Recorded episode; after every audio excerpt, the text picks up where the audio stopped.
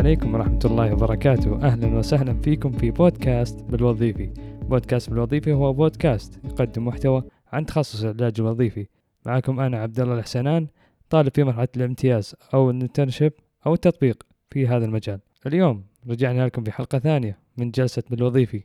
ضيفنا اليوم هو أخصائي العلاج الوظيفي ورئيس الجمعية السعودية للعلاج الوظيفي علي الأحمري. تسجيل الحلقة معه كان شيء ممتع. تحدثنا عن العديد من المحاور في البداية تكلمنا عن بداياته في مجال العلاج الوظيفي وكيف بدأ كطالب ثم أصبح أخصائي. وتكلمنا عن الأقسام والوحدات اللي استطاع أن يقدم فيها خدمات علاجية ومضى فيها. بعدها تكلمنا عن قسم الإصابات العصبية الشديدة واللي هو يقدم فيه خدماته الآن.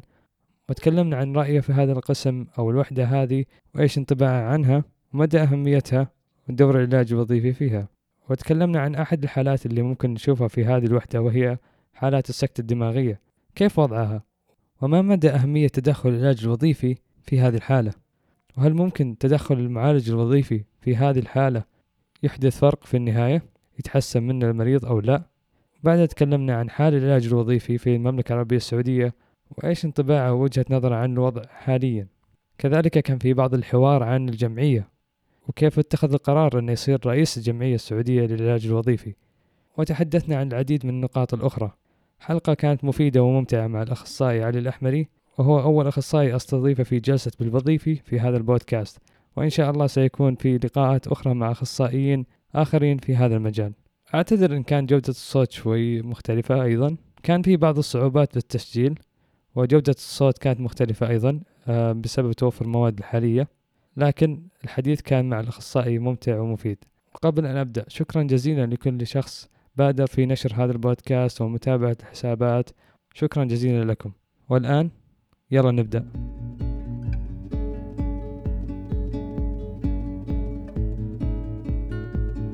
أهلا وسهلا. اليوم راح نتكلم مع أحد الضيوف إن شاء الله. آه وهي بداية بداية خير إن شاء الله. آه راح يكون حوار مع أخصائيين مختلفين. فاليوم نبدأ مع أحد أميز الأخصائيين في المملكة العربية السعودية. يعني إن شاء الله يعني اللقب هذا جاز له فمعنا الأخصائي علي الأحمري.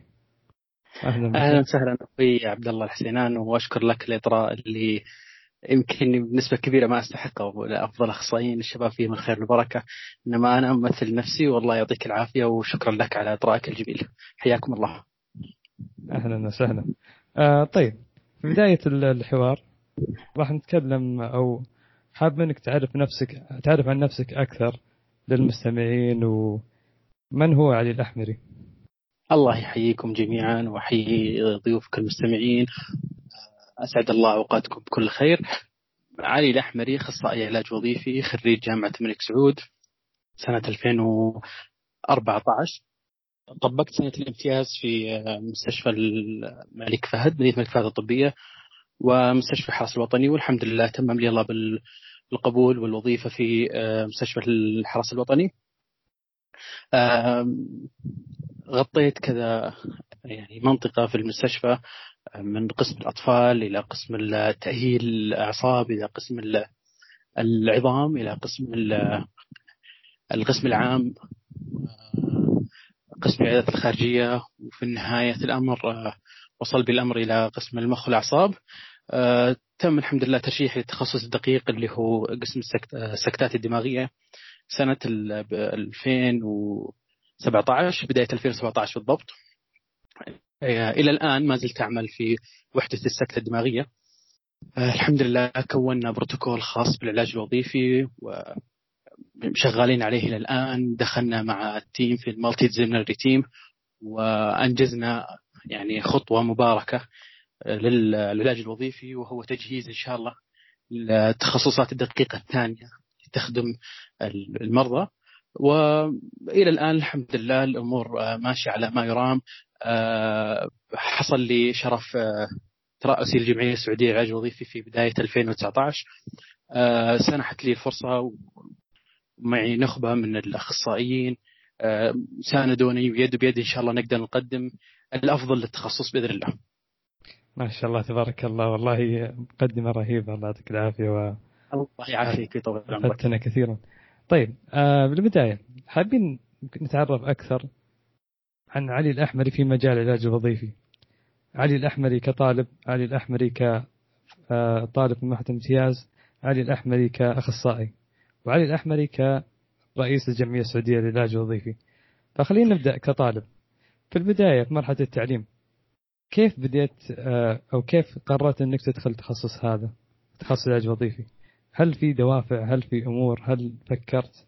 أو كيف الطريقة؟ أو إيش صار بالضبط؟ بلا شك يعني هو التوفيق والنصيب آه، حلي في كل شخص بإذن الواحد الأحد. أنا سنة 2011 بداية فتح تخصص العلاج الوظيفي في كلية العلوم الطبية التطبيقية بجامعة الملك سعود. آه صراحة كنت أميل إلى العلاج الطبيعي إلى أن وجدت العلاج الوظيفي متاح فبحثت أقرأ عنه. فحصلته أنه مشابه بدرجة كبيرة للعلاج الطبيعي بعكس أنه في نهاية المطاف يخدم الاستقلالية عن المرضى بشكل أكبر. وهذا الفرق الدقيق الجوهري بيننا وبين العلاج الطبيعي. ف قرأت عنه بحثت عنه في اليوتيوب بحثت عنه في المقالات العلمية فوجدت يعني ضالتي فيه أكثر من العلاج الطبيعي. يعني يهمنا استقلالية المريض أكثر من يهمنا يعني تصحيح قوام المريض. فالاستقلالية أجمل بكثير من تصحيح القوام من تخفيف الآلام وإلى آخره. يعني هي سر جودة الحياة اللي هي الاستقلالية. أها ما شاء الله سلام. حبايبنا في العلاج الطبيعي زملائنا الأخصائيين والطلاب حبايبنا طبعا لكن الأخصائي يعني الأحمد يقرر انه يروح العلاج الوظيفي وجد نفسه أفضل هناك يعني وأريح. تمام طيب. آه علي الاحمري كطالب امتياز. في بداية مرحلة الامتياز والدخول في عالم التطبيق ومعالجه المرضى بشكل مباشر هل صار في نعم. اختلاف بين المرحلة التعليمية والمرحلة التطبيق؟ لا بلاش هل حسيت باختلاف يعني؟ تمام. إيه. field work ولا كان فيه ال field work آه. Okay.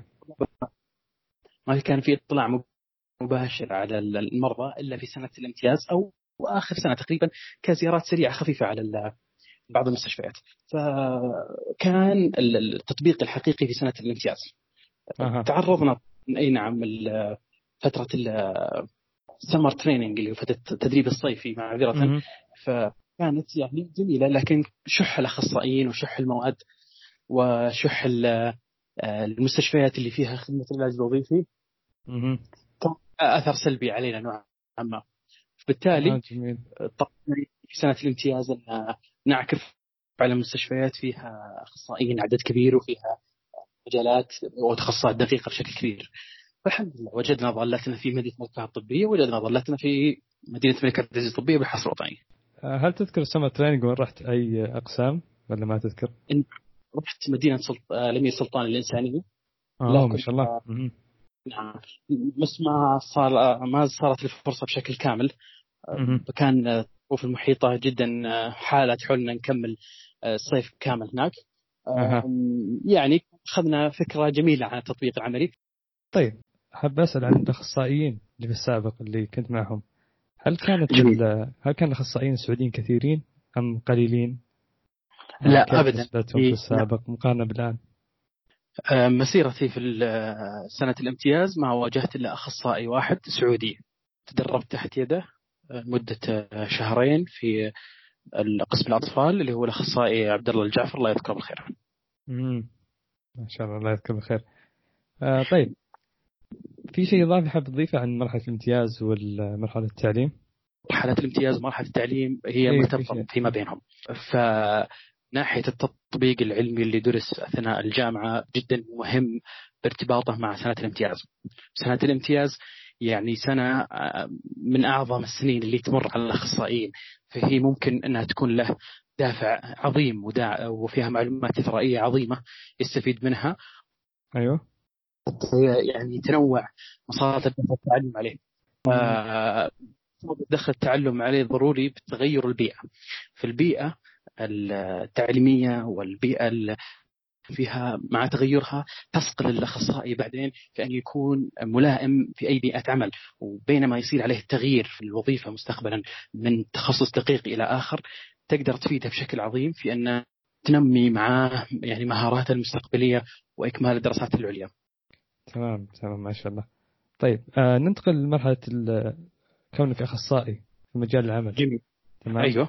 آه، تحدثت عن أماكن كثيرة عملت فيها ووحدات عديدة آه عملت فيها كأخصائي. في النهاية ذهبت الآن إلى وحدة الأعصاب جميل. الطارئة أو كيف نسميها؟ الشديدة. أيوه. إصابات الأعصاب. طيب. أيوه. آه هل هل هذه الوحدة اللي وجدت نفسك فيها كأخصائي علاج وظيفي تكمل فيها مسيرتك؟ أيوه. أم في وحدات ثانية يعني ودك تروح فيها أو مجالات مختلفة ثانية في مجال العلاج الوظيفي بلا شك لو حصلت لي مثلا يعني آه، لو حصلت نفسي إني ما راح أقدم بشكل جميل في وحدة السكته الدماغيه واستلزم الأمر إني أغير لا شك هذا من دواعي سروري إني بغير. لكن التطوير في المكان اللي أنت فيه ولازم ان الأخصائي يطور نفسه بشكل أكثر. فإذا حس نفسه إنه ما راح يقدم جديد أو في حسن في شخص ملائم حاب اني اعطيه الفرصة ليش لا؟ بالعكس مفيده له. أنا ممكن بعد كم سنة لو حصل لي مثلا فرصة أغير التخصص الدقيق حقي أنا ما عندي مانع. بالعكس هذا يزيد الهمة ويزيد الحماس من جديد ويعطيك يعني آه، مجال في التوسع والإبحار في التخصص بشكل عظيم. بالعكس يعني يزيد الحماس ويولد الحماس جديد. تمام. لكن كتفضيل هل تجد نفسك آه، كميول يعني هل تجد نفسك إنك يعجبك أو يرتاح ترتاح أكثر في مجال الأعصاب أو الإصابات العصبيه؟ بلا شك بلا شك. هو نعم. بؤرة يعني النقاش في دائما مع زملائنا الأخصائيين في المخ والاعصاب اللي هو إن أغلب العملاء عسى الله يشفيهم آه أنا كنت أقصد أنت, أنت كرغبتك يعني في, الم... آه جايك في الكلام دائما آه المخ والأعصاب يعني يصابون باعاقات شبه يعني دائمة أو دائمة أو آه، حتى يعني تزامن معها ايصال آه، مشاكل نفسية. فدور العلاج الوظيفي هنا يعني يضمحل ويكون يعني في يعني كيف أقول لك يضمحل في التخصصات الثانية مقابل المخ والأعصاب. فأنا لا أحس جدا المخ والاعصاب جدا مهم انه يكون الأخصائي فيها متوفر وإنه يكون له دور وله بصمة واضحة فيها سواء كانت في الحالات الحادة أو الحالات المزمنة. فلا أنا أحس نفسي جدا يعني لازم يعني مجرد ما أكتفي من المخ والاعصاب لازم أعطي فرصة غيري من باب من باب آخر لازم إني أمارس التخصصات الثانية. آه جميل، طب إيش ممكن تروح مثلا أي وحدة مختلفة غير غير الأعصاب ممكن في المستقبل يعني تذهب لها؟ إذا حسب رغبتك يعني إذا اتيحت لك فرصة يعني في الاختيار. جميل. لو جتني فرصة بالاختيار حاليا صعب إني أقرر. ممكن إذا كانت هي مثلا من يعني مديري بالعمل مثلا صار في نقص في أماكن ثانية هذه صح واجب عملي لازم أنفذه. لكن إذا جاء الموضوع رغبتي حاليا لا ما أحب إني أغير. طيب آه، خلينا نتحدث أكثر عن الوحدة اللي أنت موجود فيها أو إصابات الأعصاب الشديدة. في يعني ممكن البعض يستغرب إن كيف العلاج الوظيفي موجود في هذه الوحدة. ليش هو مو موجود يعني بعد ما يتعالج الشخص بعد ما يطلع من المستشفى أو بعد ما خلاص ينتهي يعني يصير حالته ثابتة؟ ليش علاج وظيفي متواجد في الإصابات الشديدة خصوصا في الأعصاب أو في الوحدات الثانية؟ لكن نتكلم عن الأعصاب الحين. فإيش السبب في مستشفى يعني يمكن بعض يستغرب. هذا على محاور كثيرة. أهمها اللي هو التوعية الطبية من ناحية تأهيل للأطباء في حال أنهم يسوون التحويل أم لا. بعض الأطباء أو الاستشاريين ما عندهم خلفية وش ممكن يقدم علاج وظيفي للمريض. هذه نقطة. النقطة الثانية بعض المرضى كذلك ما عنده توعية كافية عن التأهيل. فما يطلب الدكتور أو حتى لو جاء أخصائي تأهيل يطلب الخروج ويعني يستسلم للمرض بشكل سريع. النقطة الثالثة شح الأخصائيين في المستشفى فمجرد يجي تحويل مثلا أو اثنين أو ثلاثة مقارنة بالتحويلات الضخمة اللي عليه فيتم يعني التسديد والمقاربة في ذا فيأثر على جودة العمل حقه. فبطبيعة الحال يعني محاورها كثيرة ليش؟ إنه مثلا دور العلاج الوظيفي يعني شحيح في بعض المدن الطبية أو حتى لو كان في أخصائي علاج وظيفي يكون ضعيف مقارنة بالتوعية التأهيلية للدكتور للدكتورز وللمرضى أنفسهم وللمرافقين في خصوصا اللي ما يملكون أمرهم يعني مثلا سكتة دماغية فأثرت على توعية وعيه وإلى آخره فيطلب الابن من الدكتور إنه يخرجه ويتجهون للعلاج الشعبي يتجهون للعلاج خارج المملكة السعودية يتجهون إلى أسباب ثانية يتوقعون مثلا أو يتوهمون التدخل الجراحي أهم وإلى آخره.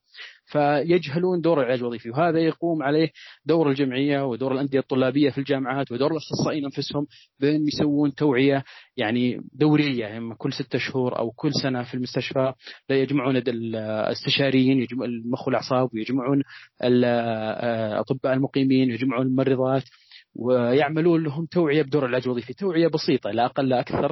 يعني يفكرون بدور العلاج الوظيفي للدكتورز بحيث إنها توضح الصورة لهم. فلو شافوا مريض يحتاج لتدخل تأهيلي إما علاج وظيفي أو طبيعي فتتيسر، الآن عندنا بالحاصل الوطني الحمد لله آه، أغلب الدكتورز خصوصا في المخ والأعصاب اللي هو تخصصي يعني على دراية تامة بالعلاج الوظيفي وحتى بالفروقات بين العلاج الطبيعي فنجد أحيانا تحويل يكون خاص للعلاج الوظيفي أكثر من العلاج الطبيعي. أو يكون التحويل خاص باسم أخصائي معين يبغون شغله إنهم عارفين كيف طبيعة عمله وكيف انه ممكن يطورون المريض عن طريق الأخصائي. فيتبلور الدور بشكل واضح يعني يصير بشكل عكسي وينقلب بشكل عكسي على المريض وعلى تحسنه وإلى آخره، فحتى لو طلع المريض برا المستشفى إحنا نوصي للاستشاريين أنه يعملون له تحويل برضه للعيادة الخارجية ويجينا المريض أو آه المرافق معه أحيانا ونعطيه جلسات دورية فتاتضح الفائدة العظمى حتى لو كانت في النهاية آه يعني آه، أشياء تعليمية للستر آه، للمرافق بحيث أنها تكون الصورة أشمل وأوضح للمرافق حتى لو ما استلزم وجود المريض. يا سلام. يعني ترى أن تواجد المعالج الوظيفي في هذه الوحدة وفي هذه الحالة الشديدة اللي يعاني منها المرضى يعني ليس في حالة لا شك. يعني شيء مهم. جدا جدا. طيب. خلينا نتكلم أكثر عن التدخلات العلاجية اللي ممكن تصير في هذه الوحدة. إيش ممكن طب. يعني يقدم معالج وظيفي للمرضى المصابين؟ سواء طبعا مختلفين في مرضى اللي هم الجلطات الدماغية أو السكتة الدماغية في الإصابات الحبل الشوكي في إصابات الحوادث أو غيرها يعني. فإيش دورنا يعني؟ إيش ممكن نقدم لهم في هذه الحالة؟ هو أو هو منسدح على السرير أو okay جميل. الموضوع في دائرة النقاش هذه يطول صراحة لكن أنا بحاول إني أوجز على حسب بشكل مختصر أو إصابات الدماغ بشكل عام سواء سكتة دماغية أو ضربة على الرأس وإصابات الحول الشوكي سواء يعني تدخل داخلي آه، عن طريق الأورام أو تدخل خارجي عن طريق حوادث السيارة. كفانا الله وإياكم شرها. هنا يتبلور دور العلاج الوظيفي في ناحيتين من ناحية جسدية ومن ناحية العقلية. فإذا كانت إصابات آه، إصابات آه، دماغ فبالتالي يتطلب وجود العلاج الوظيفي لإدراك تأهيل المريض بالحالة العقلية والحالة الجسدية، أما في الحبل الشوكي في بس بالحالة العقلية وممكن يضاف عليها الحالة النفسيه طبعا حنا لنا في التدخل على المريض على حسب معطيات المريض. فإذا كان الوعي عند المريض عالي فيكون تدخلنا أعظم وأشمل. وكلما قل الوعي كلما قل تدخلنا مع المريض نفسه كان تدخلنا مع الشخص المرافق بحيث إنه يأخذ التمارين اللي نعطيها بشكل بسيط يسويها معه بشكل دوري في الأوقات ما لا يتواجد فيه إخصائي العلاج الوظيفي عشان مشي آه ال milestone حق ال patient بحيث إنه ما يوقف أو ما يتردى حالته. تتردى الحالة عن طريق إيش؟ آه، إما تقرحات السرير وإما التهاب الرئوي وإما التهاب البول أعزكم الله وإما آه، تقلصات في العضل وحركة المفاصل. بالتالي آه، هذا دورنا في الحالات الحرجة. أما في الحالات العالية اللي يقدر فيها المريض بشكل يعني عالي يستجيب للأوامر ووعيه آه، كامل وبس ما عنده الا إعاقة جسدية أو ما عنده الا إعاقة يعني آه، ذهنية بشكل بسيط يتدرب المريض مع الأخصائي إلى أن يأخذ استقلاليته بشكل كامل أو يأخذ الحد الأقصى من الاستقلالية. كيف يأخذها؟ آه، طبعا إما بطريقتين إما بالتعويض أو التكيف. التكيف مع الحالة إذا كانت مثلا المريض مصاب سكته دماغية وعنده شلل نصفي وكانت الحركة معدومة وكان المريض مثلا ثقيل الوزن وإلى آخره. هنا ممكن نعوض وجود حركة اليد والرجل عن طريق الآتي إما يكون عن طريق آه، يعني حمالة لليد وعن طريق تعليم المرافق في كيفية النقل الآمن للبريد من السرير إلى الكرسي المتحرك. كذلك يكون آه، عن طريق الحركة الآمنة لليد بحيث أنه نتفادى خلع اليد ونتفادى قصر حركة المفاصل وقصور حركة العضلات وقصور الحركة داخل السرير اللي بتأثر وتعكس سلبا على المريض بنفسه بتطور تقرحات السرير. بينما أما الحركات التعويضية فيكون المريض يتعوض له إذا كان في حركة ضعيفة. ولكنها ما هي بحركة وظيفية. كيف ممكن تكون؟ يعني حركة اليد يقدر المريض يقفل يده يفتحها لكن بضعف شديد جدا بحيث إنه ما يقدر يمسك حتى علبة موية أو ما يقدر يمسك ملعقة ويقدر يأكل فيها، ما يقدر يقفل زر الثوبة أو ما يقدر يلبس ملابسه فيها، الحركه ضعيفة يعني ما هي منها فائدة. هنا يجي الدور إما بتقوية العضلات الدقيقة أو آه يعني يكون مع المريض أدوات مساعدة. تزيد الاستقلالية بحد أقصى من المريض الوضع الحالي اللي هو فيه الآن.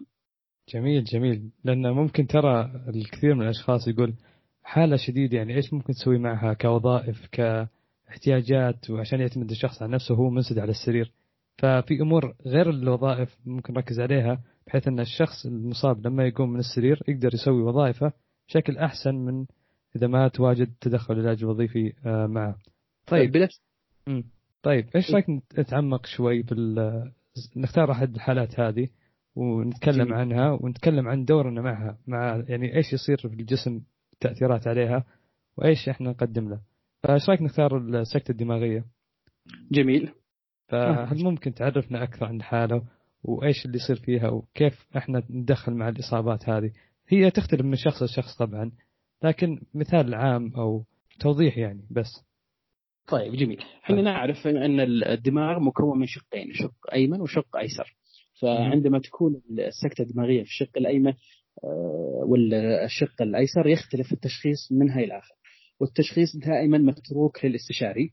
وبالتعاون مع الفريق الطبي كامل يكون تشخيصنا إحنا وتوقعاتنا لمستقبل المريض مرسومة بأهداف علاجية. فمثلا الشق الأيسر في الشريان الأوسط للدماغ اللي هو مد الارتري للأخصائيين اللي يعرفونه. فهو دائما متزامن مع الإعاقة النطقية فيكون المريض نطقة يكاد معدوم وكذلك استيعابه. فيتأثر الجهة اليمنى من المريض ويصاحبها آه، اكتئاب شديد عدم آه، يعني الرغبة في الدخول مع الأخصائي في أي حوار عدم الرغبة في العلاج عدم الرغبة في التكيف في الوضع اللي هو فيه الآن وإلى آخره. طبعا هذول المرضى يحتاجون علاج دقيق ويحتاجون آه، عيادة خاصة وعيادة هادئة. جميل. بالتالي تواجد الأخصائي ضروري يكون معاه والمريض كذلك لوحدهم. لا مرافق ولا أخصائيين امتياز ولا طلاب وإلى آخره لأنه بينعكس على المريض بشكل إيجابي في إنه يحتاج غرفة هادئة تامة حتى يستجيب مع الأخصائي. المرضى عديمي النطق اللي هم يسمونهم الأفيزيا. هذولا يكون آه، نتدخل معهم مع أخصائيين النطق والتخاطب فبالتالي يكون المريض آه، على دراية تامة بأن عدم مقدرته على النطق وعدم مقدرته على الاستيعاب. فحيكون التواصل معه في أول الحالة على آه، كتب بسيطة يعني صور فيها إرشادات بسيطة. من هذا المنطلق تقدر تتطور التواصل تطور التواصل معك مع المريض. بينما إذا جينا الحالة ثانية. مثلا لو افترضنا أن الشق المصاب عند المريض هو الشق الأيمن بالتالي ياثر سلبا على الجهة اليسرى من الجسم عن طريق الشلل النصفي ويكون المريض مهمل الجهه اليسرى اللي يسمونها النجلكت ومهمل أحيانا حالته حالته الطبية الآن في يسمونها النس أجنوزيا. في المريض يعني يكون مثلا يطلب بشدة الخروج البيت وانه ما في الا العافية وده يطلع يمشي وده وده وإلى آخره. طبعا يعني بديهيا انت تقول للمريض هذا إنه هو ادراكيا متأثر وهو بطبيعة الحال لا مو صحيح هو مهمش فقط. فبعض يفتح له السرير يلا وقف فيحاول المريض يوقف يحاول يحاول فهذه تعكس على النفسيه بشكل سلبي. طيب وش اللي أنا أحتاج عشان اتلافى الشيء هذا؟ نحتاج ان نحفز الجهة اليسرى عند المريض. فبالتالي إما عن طريق التمارين للجهة اليسرى أو عن طريق الحديث من الجهة اليسرى أو عن طريق طلب المريض ورسم رسومات متكاملة يمين ويسار، بالتالي يتحفز الجهة اليسرى ويخف العوارض اللي تجي عند المريض واللي هو النجلكت اجنوزيا. هنا يحور دور العلاج الوظيفي وهذه يكون لها بالعادة استجابة سريعة. طبعا مع التعاون مع المرافقين بحيث إنه في حال وجود الزوار في الليل في حال وجود المرافقين بشكل دوري إنه تكون الحديث من الجهه اليسرى الحركة ما توقف عن جهة اليسرى اليد والرجل الجلوس عن طريق الجهه اليسرى دائما فيكون التحفيز مكثف بالتالي يستجيب الدماغ ويبدأ في مرحلة العلاج اللي هي آه النيوروبلاستي.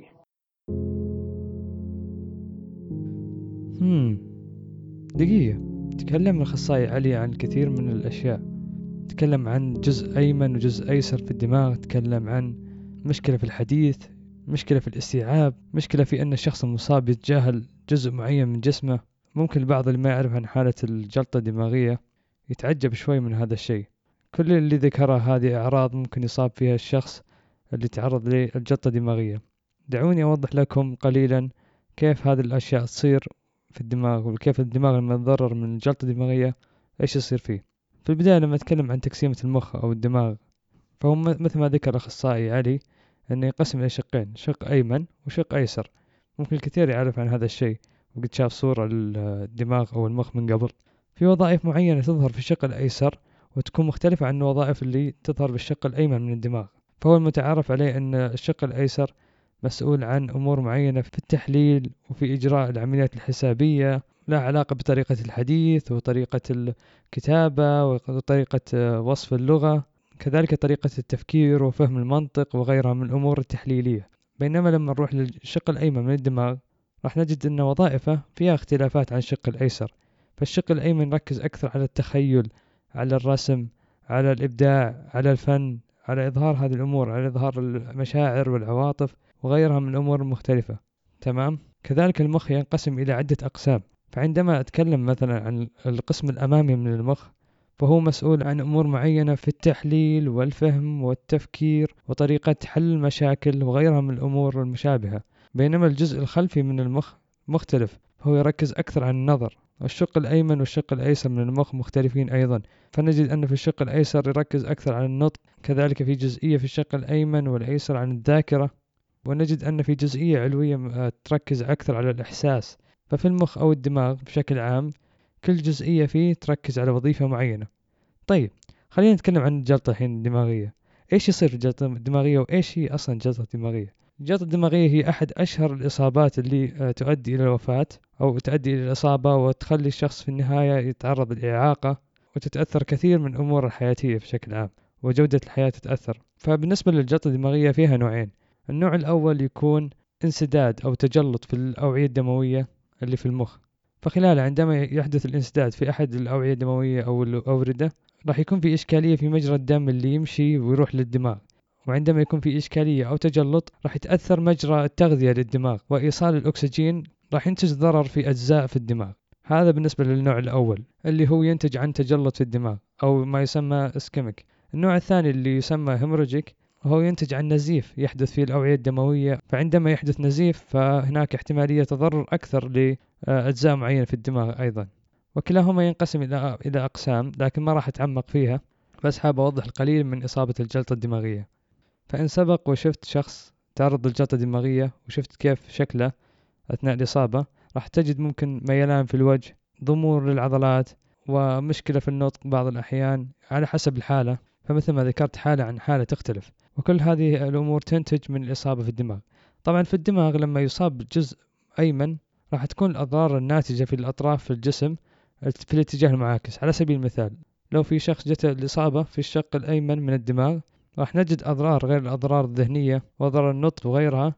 راح نجد أن الذراع الأيسر والجزء الأيسر من القدم هم المتضررين. فالإصابة جت من الشق الأيمن ونتجت عن ضرر في أطراف الجسم الذراع والقدم اليسرى أو الشق أو الجزء الأيسر من الأطراف. وحسب أحد الدراسات اللي وجدتها وراح أحطها إن شاء الله في, في الوصف هذه الحلقة ذكرت أن احتمالية حصول الجلطة الدماغية أكبر عند الأشخاص اللي عمرهم من بين 61 إلى 70 سنة. كذلك احتمالية حدوث هذه الإصابة عند الذكور أكبر من احتمالية حدوثها عند الإناث. طيب إيش بعض العوامل الخطر اللي تسبب لنا الجلطة الدماغية هذه؟ في عوامل مختلفة فبعضها اللي ما نقدر نتحكم فيها وبعضها اللي نقدر نتحكم فيها. اللي ما نقدر نتحكم فيها على سبيل المثال مثلا عرق الشخص ومثل العمر العمر شيء ما نقدر نتحكم فيه. كذلك مثل نوعية الجنس مثلا ذكر وأنثى. بينما الأمور اللي نقدر نتحكم فيها مثل السمنة ارتفاع ضغط الدم عادة التدخين وأمراض القلب وتعاطي المخدرات وشرب الكحول وغيرها من الأمثلة المختلفة الأخرى. يمكنكم البحث والتعلم أكثر عن حالة الجلطة الدماغية ويمكنكم أيضا التواصل مع الأخصائيين والأطباء المختصين في هذا المجال. يفيدونكم أكثر عن هذه الحالة. كذلك الرجوع للمصادر الموثقة العلمية. المعلومات اللي ذكرتها قبل قليل كانت من كتاب Conditions in Occupation Therapy Effect of Occupation Performance. والحين يلا نرجع للحوار ونتعرف على أحد الحالات اللي تعامل معها الأخصائي علي. حاب أنك تعلمنا عن مثلا حالة شفتها مؤخرا أو أو قبل فترة يعني من حالات السكتات الدماغية وعلمنا كيف كان الفرق يعني قبل ما ما يكون في تدخل علاج وظيفي وبعد ما صار موجود التدخل حق العلاج الوظيفي إذا ممكن. جميل. أكيد بلا شك. أذكر أحد المرضى عافانا الله وإياهم يا رب أصيب سكتة دماغية في الشق الأيسر من الدماغ وخضع تحت العناية المركزة فترة طويلة نوعا ما. يعني فترة أسبوع ونص إلى أسبوعين وهذه تعتبر فترة طويلة جدا لمرضى السكتات الدماغية. إيش يعني الفترة اللي الفترة الطبيعية السكتات الدماغية يكونون من يوم إلى يومين تحت الملاحظة. إذا تجاوز ذلك معناته لابد أن يتدخل الجراح المخ والأعصاب أو يبقى المريض تحت العناية المركزة فترة أطول. فإذا بقى أكثر من خمس أيام ست أيام معناته التشخيص المستقبلي راح يكون ضعيف نوعا ما لخطورة حالة المريض وخطورة آه، السكتة تجلط في الدم أو خطورة النزيف. بالتالي المريض جلس إلى أسبوع ونص تقريبا إلى أسبوعين في هذه الحدود طلعنا على الجناح في آه، آه، فئة العناية الفائقة اللي يسمونها ال HDU اللي high dependency room. بعدين راح للغرفة الطبيعية يمكن بعد أكثر من ثلاثة أسابيع. المريض كان عنده شلل الايمن نصفي بشكل كامل. المريض كان آه، برضو عنده aphasia اللي هي ال global aphasia اللي هي آه، آه، عديمة الكلام وكذلك الاستيعاب. بالتالي اجتهدنا مع ال patient اجتهاد عالي جدا. في طرق التحفيز في التحفيز الجسدي والتحفيز العقلي. أخذ لصالة التمرين فترات طويلة جلس على الكرسي فترات طويلة بتوفيق الله وتيسيره والحمد لله. وطبعا يعني بعد تيسير الله سبحانه وتعالى وهو اللي وهب العلاج المريض بدي يتكلم على شكل خفيف بدي يحرك آه، رجله بشكل أفضل بكثير. بدأ يأخذ قوامه بدأ بدأ يستجيب بالعلاج بدأ يستجيب للاوامر بدأ ينطق أكثر من عشر كلمات إلى 20 كلمة بدأ يقول جملة طويلة. طبعا كان المريض آه، محظوظ بأنه ما كان في زحمة مرضى وكان الاستشاري مخ الأعصاب ما هو مستعجل يطلعه فجلس معنا فترة طويلة. آه، عرض على اطباء التأهيل اللي هم ال physiatry آه، قبوله. هذه طبعا حالة استثنائية ويجهلني سبب القبول. فاشتغلنا مع إحنا تاهيلين بدل ما إحنا أخصائيين acute stage صرنا أخصائيين rehab stage فكثفنا الجلسات معه وكانت الحمد لله الظروف المحيطة ذاك الوقت ميسرة جدا ما كان في عدد مرضى عالي كان معي طلاب امتياز آه، متحمسين آه، نتناوب عليه إحنا فترة فترة فترة صباحية وفترة مسائية بعد الظهر فكثفنا عليه العلاج بشكل عالي فالحمد لله يعني اخذ له يمكن تقريبا فترة الشهر كامل عندنا وبعدها يعني طلع من عندنا مستقل استقلال ذاتي معتمد على نفسه الجمل من اللي تطلع منه جمل مفيدة استيعابه زاد بشكل ملحوظ وعالي جدا نفع به الاستقلالية الذاتية عن المرافقين طمنا عليه إنه ممكن يكون في البيت بشكل آمن. جاء طلع الجمعة والسبت ورجع للمستشفى والرجال يعني جدا آه، معنويته عالية وجلس معنا أسبوع وطلع بعدها حتى آه، العيادات الخارجية للعلاج الوظيفي الحمد لله ما احتاجها أحتاج بس بعض الجلسات مع العلاج الطبيعي لتقويم مسار المشي وتيسرت اموره بشكل عالي جدا فأنا أعتبرها واحدة من الحالات الناجحة اللي جدا أحمد الله سبحانه وتعالى أني أعطاني الفرصة في توصيل المريض إلى اللحظة اللي أنا شفتها فيه. ما شاء الله ما شاء الله الله يعطيك من العافية. الله يعافيك يا حبيبي. طيب آه، أستاذ علي الحين بالنسبة لبعض المرضى وأتوقع إنك شفت بعضهم اللي يكون قد خضع تحت العلاج اللي ما يسمى العلاج الشعبي أو العلاج بالحرق أو ما شابه يعني فكيف تشوف هذا الموضوع كنظرة أخصائي لهذا الأسلوب أو التدخل اللي ممكن يتعرض له بعض المرضى اللي يقول إنه مثلا يعالجني آه، سواء بالحرق يعني هل هو يشوفه مناسب فكيف ترى هذا الموضوع؟ والله مع الأسف يعني شفت مرضى يعني؟ نعم مرضى كثار جدا يعني مع الأسف مع الأسف آه، ممارسي العلاج الشعبي وبالكي أو بغيره آه، جدا تمرسوا واستفحلوا في الموضوع هذا ويعني يروجون له ويلمسون الوتر الحساس على المرضى بشكل عالي جدا.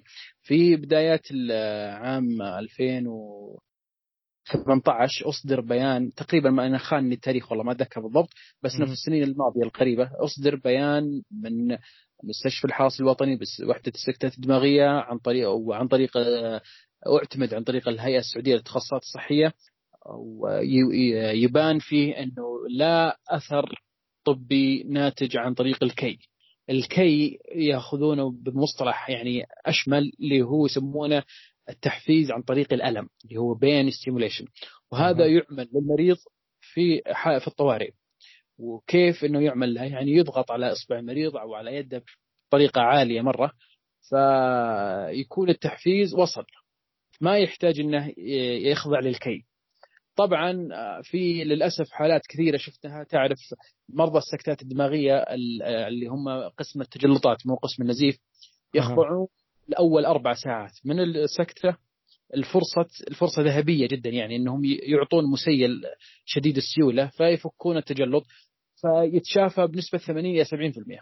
طبعا أه. أنا شفت حالات مؤسفة جدا، أول ما جتهم السكتة الدماغية اتجهوا مباشرة إلى المعالجين الشعبيين هذولا وتعرضوا للكي وانتظروا يوم يومين ما في فائدة فجونا المستشفى ويبغون يعني تأهيل ويبغون تدخل طبي. طبعا خلاص يعني الفترة وعدت ما فيها أي يعني الأطباء بالعادة ما يعطون أدوية للشيء هذا بس يحافظون على المريض من آه، عدم تكرار السكتة الدماغية مرة ثانية. ودور التأهيل هنا تقريبا أضمحل. يعني إحنا في أول يوم يومين نبدأ في حاجة اسمها ال early mobility ونبدأ نحرك ال patient بطريقة يعني محفزة بشكل أعلى. بعد ثلاثة أربع أيام المريض مشلول شلل نصفي كامل. يعني ما في أي حركة يكون في آه، ضمور في العضلات يكون في قصور يكون في احتمالية ما قبل الخلع للكتف ف يعني جدا مؤثرة. طبعا بعض المرضى يخضع للتأهيل وفي أثناء خضوعه يسمع من جاره أو يبدأ يبحث يقرأ عن المرض هو أو المرافق اللي معه يقرأ ويقرأ ويبدأ يشوف مقاطع مع الأسف مع الأسف تصدق وتروج لها بشكل عالي. انه في مريض جاء ومجرد ما انكوى طلع من عندهم يمشي. هذه أشياء لا يقبلها المنطق ولا يقبلها العلم ولا يقبلها الدين حتى يعني إذا في بحوث إذا في فعلا الناس هذول تشافوا. نتمنى أنهم يخضعون لبحوث علمية فهذا خارج وعاري عن الصحة أصلا. مع الأسف جدا نحتاج توعية طبية شمولية يعني على مستوى حتى الاستشاريين إنه هذا الكلام غير صحيح بالعكس مجرد ما يصل المريض أو يشعر بالعوارض أو علامات السكتة الدماغية اللي هي الأربعة أما يعني تحول في الفم لليمين أو اليسار أو آه، قلة إحساس في أحد الجهتين أو أو ضعف في أحد الجهتين أو عدم القدرة على النطق فإما هو أو أو المرافقين اللي حوله على طول هذه علامات سكتة دماغية بحتة. فيتجه به الأقرب محل طوارئ بدل ما يتجه المعالجين الشعبيين هذولا ما منهم يعني فائده مرجوة يعني. هم حتى ما في أحد يعني هم يسوون الشهاده مقابل المادة مع الأسف. حتى وإن ما أخذوا من الشخص الأول بياخذون من الشخص الثاني. فان شاء الله إن شاء الله إحنا كنا نبذل قصارى جهدنا على كل مريض يجي يسألنا يعني نعطيه الأدلة العلمية نعطيه إنه الكلام هذا غير صحيح. ما في أحد يعني أغلب أو 99% من من المرضى اللي جونا وتعرضوا للكي وطلعوا وقابلناهم بالعيادات الخارجية أو قابلناهم مواعيد ثانية نفس ما هم ما استفادوا شيء. بل يعني أحيانا مرضى اللي سكتات دماغيه بعضهم عندهم السكري بعضهم عندهم آه، الضغط مجرد ما يتعرض للكي إما السيولة تكون عالية في النزيف صعب يتوقف أو السكري يكون عالي صعب إنه يتماثل للشفاء الجرح فيدخل في مضاعفات ثانية. هو في غنى عنه فبالتالي إحنا دائما نبذل قصارى جهدنا في الموضوع هذا نثبت للناس إنها عالية للصحة. جميل أنا حبيت نتكلم عن هذه النقطة لأن شفنا كثير من المآسي صارت أشخاص كثيرين وكذلك انها تشوه الجسد يعني الجلد يتشوه وك يعني معالجين وظيفيين إحنا نهتم بال بشكل أو حالة المريض الجسدية أيضا وإن حتى الأمور اللي ممكن تأثر على الجلد حقته أو الجلد حقه ممكن يأثر على شكله. ممكن إذا راح عند ناس وزيارات أو مناسبات ويشوفون الحروق هذه فهو ممكن يخجل ويعني بيصير ما يروح لهم أو يزورهم أوقات كثيرة. فيتوقف عن هذا. فكذا بتتأثر جوده الحياة حقته واختلاطه بالناس والسوشياليزيشن والتواصل مع المجتمع. جدا. طيب. طيب خلينا ننتقل الحين للتجربة مع انك تكون في المجال العلاجي. وحولك طلاب امتياز. آه، هل معك طلاب امتياز في المستشفى؟ اي نعم طلاب الامتياز. أنا شخصيا يعني بشكل شخصي أنا أحب اتعامل معهم بغض النظر يعني عن حماسهم الضعيف أو العالي بغض النظر هل هو آه، مستواهم العلمي عالي أو آه، متوسط أو أقل من المتوسط. أنا جدا أحب أتعامل مع طلاب الامتياز وهم أنا يعني كنت يوم في الأيام مثلهم و آه، جدا أتحمس مع المتحمس وأزيد حماس الغير متحمس فيعني هم جزء من يومي العملي صراحة. الله يعطيك العافية. طيب كم كم صار لك وأنت مثلا معك طلاب امتياز؟ أو كم مرت عليك؟ فترة تقريبا إذا تذكر ولا ما ولا صعب شوي؟ يعني ما أذكر جدا يعني التاريخ بالضبط لكن لعله من 2000 بداية 2016 تقريبا أو من نهاية 2015 في ذا التاريخ تقريبا. طب كيف كيف ترى التجربة أنك تكون أخصائي ويكون معك طلاب امتياز وتقوم معهم بالتدريب و... وتعريضهم للعلاج مع المرضى وهذه الأمور المختلفة الأخرى أنا جدا أستمتع مع طلاب الامتياز بالعكس يعني أعاملهم دائما مثل إخواني الصغار أو مثل الزملاء بالأصح.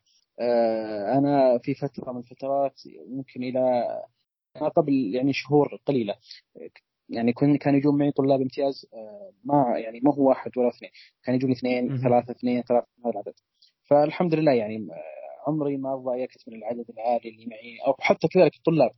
فابدا يعني أنا فخور فيهم وأعتز فيهم وأحب أعلمهم وأحبهم يتعلموا مني وأتعلم منهم والله أشياء كثيرة. يعني بعض الأسئلة اللي يسألوني إياها أنا ما أكون أعرف جوابها أبحث عنها. واحيانا نبحث عنها مع بعض وأستفيد منهم ويستفيدون مني. فبالعكس يعني أنا متحمس دائما معهم وابدا. وإن شاء الله يعني حماسي هذا ما يضمر إلى الأبد. إن شاء الله الله يعطيك العافية. الله يعافيك. طيب خلينا ننتقل الحين إلى محور ثاني نتكلم عن العلاج الوظيفي حاليا في في السعودية أو في الوطن العربي. مقارنة في السابق يعني قبل خمس سنوات أو ست سنوات كيف تشوف الفرق اللي الحين قاعد يصير؟ وش انطباعك عنه؟ خلينا نتكلم في السعودية. اولا الوطن العربي أنا والله يخفاني صراحة وضعه. لكن في في المملكة العربية السعودية يعني من بدأ الجامعات تخرج خصوصا تنوع الجامعات. يعني أول كانوا جامعة الملك سعود فقط الجامعة الحاملة اللواء للعلاج الوظيفي أول ما فتح تخصص وإلى آخره. بعدين جت جامعة الملك سعود بن عبد العزيز العلوم الصحية وكذلك جامعة المدينة النوره والآن انتقلت إلى جامعة الملك عبد العزيز بجدة. فبدأوا الخريجين يظهرون بشكل عالي مرة وبدأ يخفون الشح اللي في المستشفيات أو المدن الطبية. في مدينة الرياض تقريبا الحمد لله ما في مستشفى يكاد يخلو من أخصائي علاج وظيفي مختلف المستويات أما أخصائي ثاني أو أخصائي أول فيه نقص شديد الاستشاريين العلاج الوظيفي لكنهم إن شاء الله فترة قليلة يعني ما أقل إن شاء الله من خمس سنوات ويبدون يكونون في كل مستشفى. الشح الموجود الآن طبعا إنه يكون بالجامعات من أساتذة واعضاء هيئة التدريس. ما زالت الجامعات تطلب يعني أساتذة واستاذ المشارك وأستاذ المساعد طبعا في إخواننا سعوديين ولكن يعدون على الأصابع يعني وهم نخبة صراحة. هم ممثلين علاج وظيفي في المجال الأكاديمي. وهم كذلك استشاريين في مستشفياتهم الجامعيه. الوضع الآن الحمد لله مطمئن في عدد كبير جدا بادي يتخرج.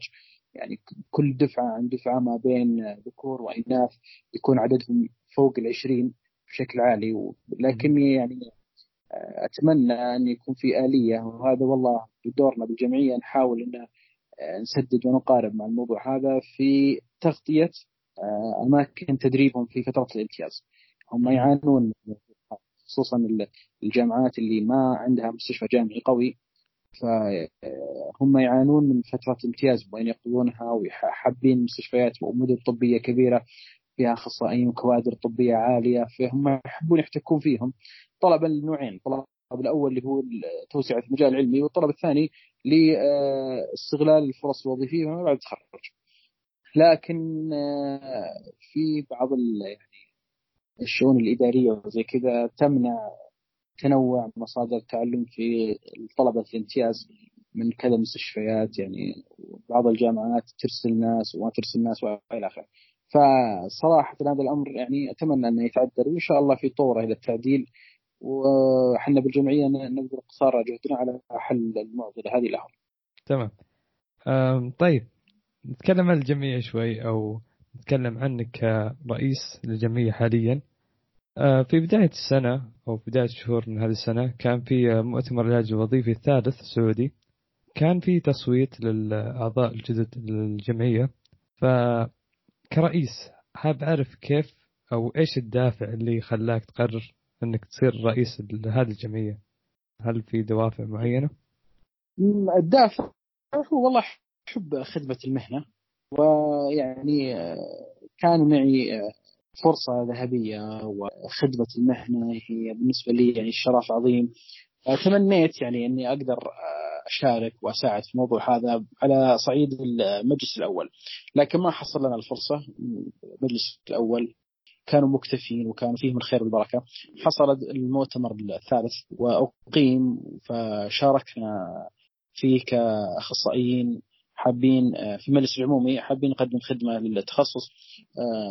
رشحت نفسي ورشح معي إخوة يعني فضلاء وترشح بعض الأعضاء من المجلس السابق والحمد لله كانت بنزاهه عالية جدا.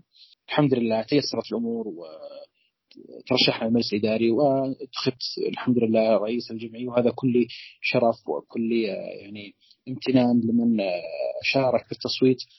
طبعا الدوافع زي ما قلت لك خدمة المهنة ويعني تصحيح بعض وتقويم بعض الأمور وتيسير المسار الكلينيكي للأخصائيين يعني هو يكاد شبه ضبابي يعني غير واضح للأخصائيين كمستقبل طبعا من ناحية الترقيات وإلى آخره. فلابد من وجود ال fellowship وال board وإلى آخره. فكانت ضمن الخطط المطروحة اللي كنت أتمنى أشتغل عنها وما زلت أشتغل عليها إلى الآن. كذلك الأخوة اللي معي فيهم الخير والبركة مجلس إداري ومجلس الاداره بشكل عام شغالين جميعا متكاتفين والحمد لله. طبعا عمل الجمعيات العلمية بصراحه يعني عمل مو هو سهل يعني متعب ومجهد وإلى آخره لكن الدماء الشابة تتحمل الشيء هذا. بالعكس يعني يضيف لهم ويضيفون للجمعية وإلى آخره. ونشكر من هذا المنبر الجميل المجلس السابق صراحة يعني هم من أسس الجمعية وهم من وضع النقاط على حروف على الجمعية واتاحوا لنا الفرصة بالاجتماع المجلس لدعوة المجلس العمومي وتيسير الانتخابات والحفاظ على نزاهتها وإلى آخره. فالحمد لله يعني الأمور إن شاء الله سالكة بالجمعيه وعندنا خطط عظيمة إن شاء الله نقدر ننجز منها المطلوب والميسر منها يا رب واللي ما يتيسر بنحاول قد ما نقدر إنه ننجز المهام التعويضية عنها ونبني طريق واضح وسالك لمن يأتي بعدنا بإذن الواحد الأحد. بإذن الله. طيب بعد ما تغير تغيروا أعضاء الجمعية لاحظنا في تفاعل أكثر مع الجمهور والأخصائيين والطلاب والأشخاص اللي في هذا المجال.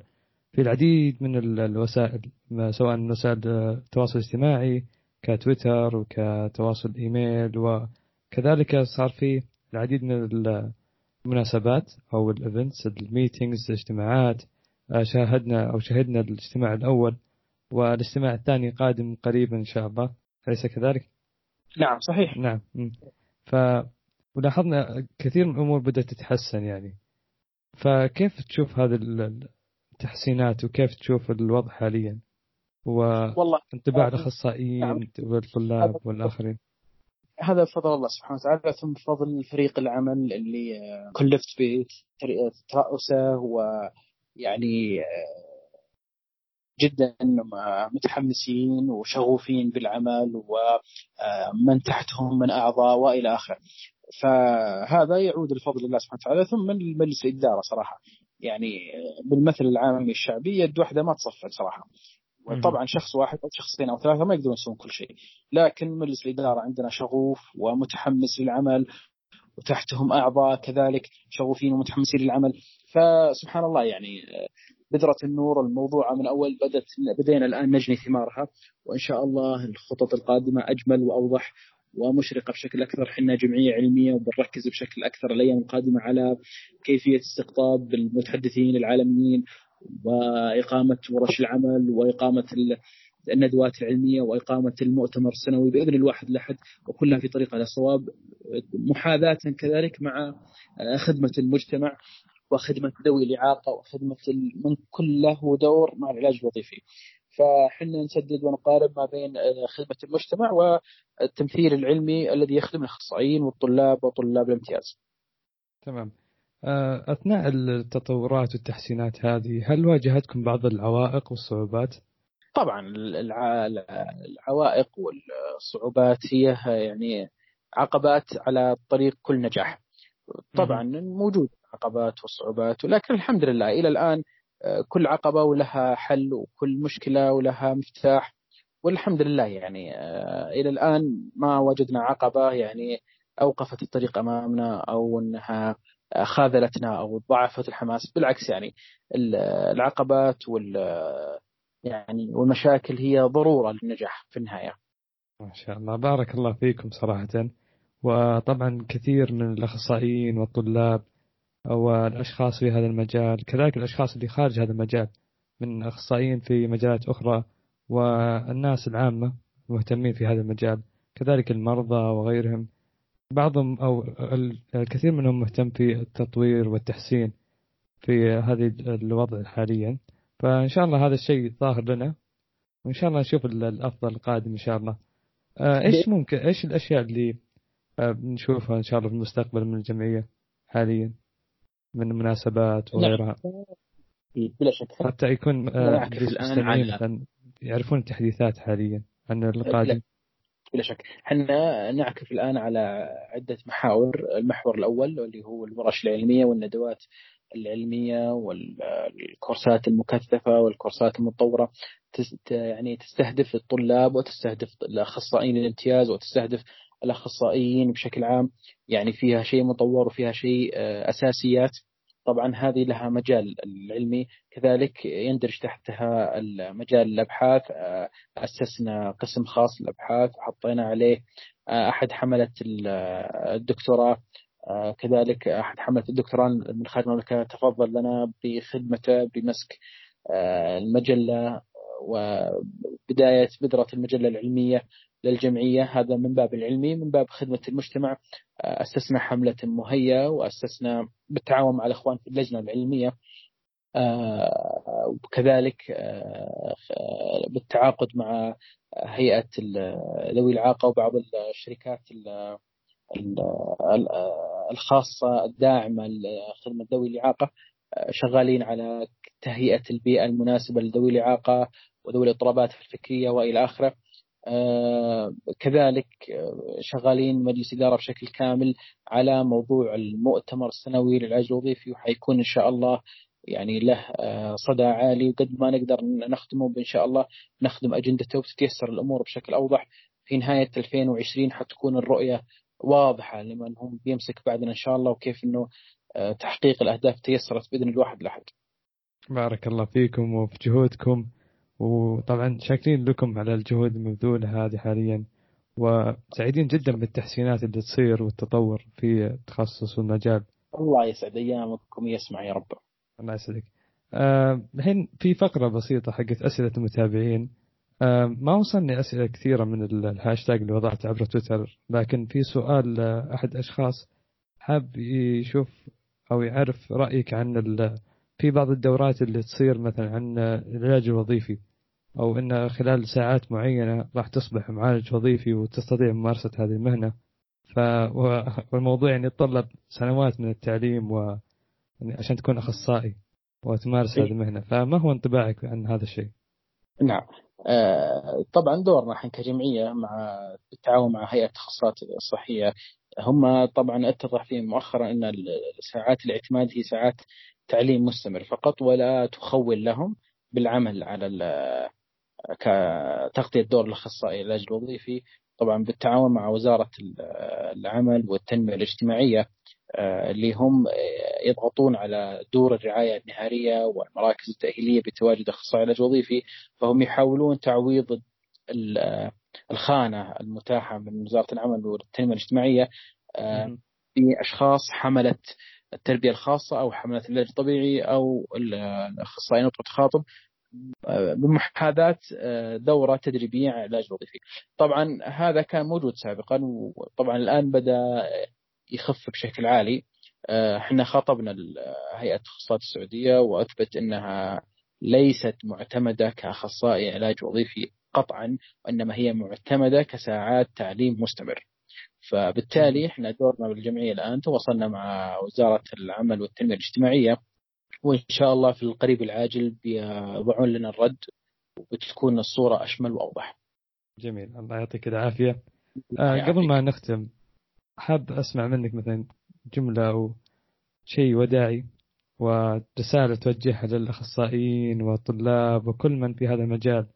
جميل. آه أول شيء أشكرك أخوي عبد الله جزيل الشكر على استضافتي وتشريفي بودكاست الجميل والله يوفقك ويسر أمرك وهذه إن شاء الله منطلق خير لك وللتخصص بشكل عام. آه يعني هم في النهاية زملائي وأنا منهم وهم مني. آه، أتمنى لهم التوفيق والتيسير والصواب والسداد. في خدمة المرضى صراحة هم يبذلون يعني طاقة عالية في خدمة المرضى وكيفية يعني إيصال المريض استقلالية بس نتمنى آه، يعني إضافة المتعة على العمل لأن صراحة يعني يعطي شعور لا يوصف للمريض وللأخصائي وبينعكس ايجاب بشكل إيجابي على عافية المريض. حتى لو إن كان المريض يعني ميؤوس من حالته كمرضى إصابات الحبل الشوكي بالقطع الكامل الحبل الشوكي خصوصا مع ارتفاع مستوى الإصابة فيكفي إنه لابد إنه كيف يعلم المريض بالتعايش. فبالتعايش مع المرض وإنه هذا يعني شيء من الله سبحانه وتعالى وإنه أقدار مقدرة وميسره ومكتوبة.